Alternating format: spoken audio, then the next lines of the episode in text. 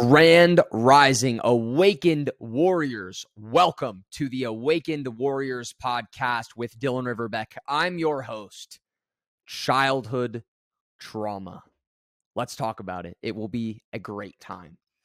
A lot of men feel the need to suppress, whether that be emotions, childhood trauma. People don't want to talk about it. People want to hide things from their past what I am going to do on this episode today and ongoing forever is be an open book on the highest level. I have nothing to hide, and I would be disservicing everyone by not sharing struggles that I've had in my life, in my family, and with trauma that I've had. So, when I was younger, I had a really beautiful life. I had a great life. I really did. My dad, you know, worked super hard, supported our family on the highest level. My parents got divorced when I was younger as a direct result of my mother having a stroke when I was young. So she had a stroke. Long story short, I mean, this could be a whole episode in itself, but she kidnapped us from my dad in a car and took us on a wild goose chase, saying that my father was attempting to kill us. And this was just her having blood clots in her brain, not thinking clearly. And it is a blessing that she is even alive to this day. So she's alive. The climax of that event was a car crashing into a stop sign, me getting some people to call the police. I did not have a phone back then. And they called the police. And the police came and they rescued her just in time, took her to a hospital. And the doctor said, you know, nothing changed after that. And trust me when I tell you, things did change. I uh I lost the 1.0 version of my mother that day and I received a new one that I'm very grateful to have with some slight changes. And every day she gets better and she's living a happy and healthy life today which is an absolute blessing. So that's what happened with my mom. And then with my dad, you know, he is awesome. He's fantastic. I love him so much. I have so much respect for him. And as we know, the things that our parents do when we are very young seep into us and can sometimes all the time be projected. So my dad used to yell a lot when we were younger. He had a lot of very high stress in his life and you know, he would get home from work and he would yell and he would scream at my mom and he would there's a there was a lot of yelling in the household and that sometimes used to project in my relationships that I had and I found myself having a very short fuse and going from 0 to a 100 and I've had conversations with women in regards to saying hey you know my dad when I was younger would flip out on my mom and this is me projecting that and that is first of all very aware and second of all, very fucking unacceptable because even if you're aware of an issue, does not make the issue acceptable. If I was going to go in my brand new truck that I just bought and go outside and all the tires were popped and I drove it on the freeway and killed a bunch of people, you know, I can't just say, oh, well, you know, the tires were broken, so people died. No, you can't just be aware of things. You must actually be aware and learn and execute on how to mitigate these things. So one time when I was younger, my dad came into my room and he ripped all of my favorite posters down.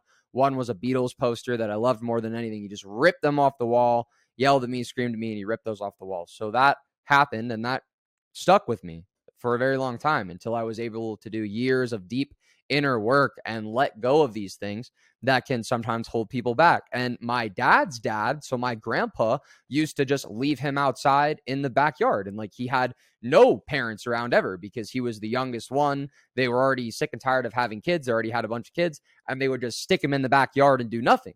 So, from my dad's perspective, you know, he's doing so much better than his dad.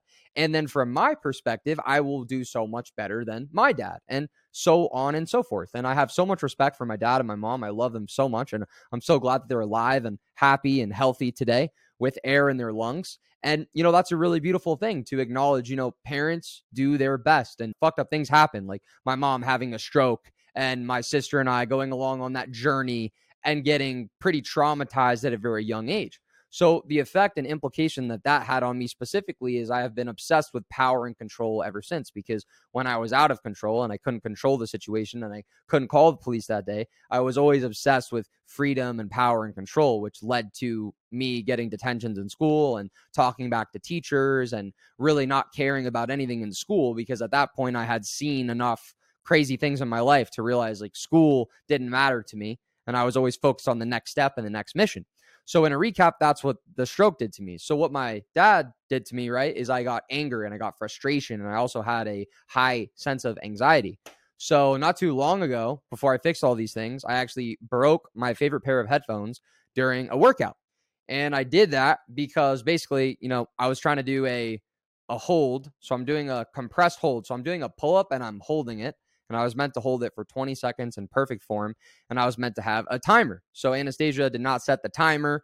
I got frustrated. I was too weak to do the hold. And without even thinking, I just ripped off my headphones and I smacked them into the ground and they shattered and they broke. And there have been multiple occasions in the past, back when I was bitch made, and let my emotions take control of me where I have punched walls and punched desks. I can happily say that that has not happened in a while since I focused on the deep work and I really dove internally and I went inside and I fixed these things inside of me from the ground up because the truth is no external factors are going to fix internal problems. And when you have internal problems passed down from your parents, this can manifest in many ways. So the ways that it manifested for me was in my anger, in my power and control dynamic that I have with myself. And then, thirdly, a physical manifestation of acne. And a lot of people will say acne is this or that or diet or whatever. Acne is a physical manifestation of trauma and stress in your body. And so are many other things. So, this level of stress and high cortisol releases that I was used to having when I was younger manifested physically into acne on my face and it spread to my chest and my back and my neck. And it's something that I'm still working on to this day. Thank God, I would say it's 98% done and it's on its way out. And I've been doing inner work and healing. And even back in the day, I used to see a shaman who would do body work on me. And I'll never forget one time she was doing body work on me and she felt something physically manifest in my abdomen. And she asked me, she was like, tell me about your parents. Tell me about your past. And she was alluding to the fact that she felt physical energetic blockages in my body as a result of this stress. So do not think that stress is just an internal factor. It's actually internal and external and your stress and trauma can and will manifest into your life and project outward because like i always say your life is just a reflection of your internal state and if you constantly have stress and anxiety and you're in this high pressure environment of anger and acting impulsively on your emotions, this will unfortunately manifest into things like acne, high blood pressure, or whatever the case is. So I'm grateful to be in a very aware position with my feet planted on the ground, knowing who I am and where I'm going. And I was able to really dive in and do inner work. And the thing about the inner work is that it is endless. I will never be done doing my inner work, and neither will you. It will always be an ongoing process of healing and evolving and getting to that next level. I'm really grateful for how far I've came with my inner work because I no longer break things or punch desks or walls or lose my temper at loved ones. These are things that I've let go and put in the past. And when I feel an urge in my body coming up that makes me want to have an outburst and go ballistic, I'm able to take a deep breath, sometimes do 10 push ups, and I'm able to take myself outside of that situation and catch it before it happens. And the way that I can do that is by pre training myself for these circumstances every day. So it's not about getting to the moment and then creating the solution. It's about creating the solution before the moment. So before these moments arrive, I'm able to do things like negative visualization and pretend that everything's going awful and my bank account's negative and my truck got repoed or whatever, whatever the case is, right? And then when I open my eyes, none of these things happen. And the beauty is I'm always prepared because when you're always ready, you don't have to get ready. So I would advise each and every one of you to stay ready. Dive into your subconscious mind. Why do you do the things you do? Why do you get angry? Why do you get upset? Analyze deeply what are the relationships with your parents? Did you get bullied in school? What happened to you when your brain was developing? These things are crucial. And it's really beautiful to be grounded and to dive in and really understand your brain and your life and your relationships. And the goal, right, is to have a happy and healthy, prosperous life. And in order to do that, you must dive in and do the deep inner work. And it is painful. And life is painful and pain is beautiful. It's amazing that you can feel. I've had times in my life where I smoked so much weed and watched so much porn and numbed my brain cells so much that I couldn't even feel anything. And I remember sitting in my Honda Cross Tour 2012, congested after smoking a whole entire dab cart and a blunt and all this weed and just not even feeling anything, feeling numb pain is beautiful. It's amazing to have the privilege and the gift and the honor to be able to feel. One time I did mushrooms and it was such a bad trip that I swore to myself, I was like, I'll never be mean to anyone again when I'm out of this trip. I just want my brain cells back. I felt like my brain was melting on like like I was like battery acid or something. It was disgusting. And I was like, I just want to feel normal. I just want to feel normal again. Please make this stop. And a couple days later, finally it stopped and I was able to thankfully go back to normal. It is absolutely pivotal, pivotal for you to control your mind. Control your mind. Only you are in control. Do not let your mind get in control of you and make you act up. Leave the emotional behavior to women. Men, it is your job to master your emotions and not give in. And if you feel yourself getting stressed out, that is normal, right? That happens to the best of us. It is all about how you respond to emotions. You never want to react to anything in life ever. Do not react, only respond. Respond in a calculated manner. So when I have the urge to punch a desk, which I would never do anymore because I'm not a fucking monkey, is I will respond to that emotion by saying, shut the fuck up. I'm in control.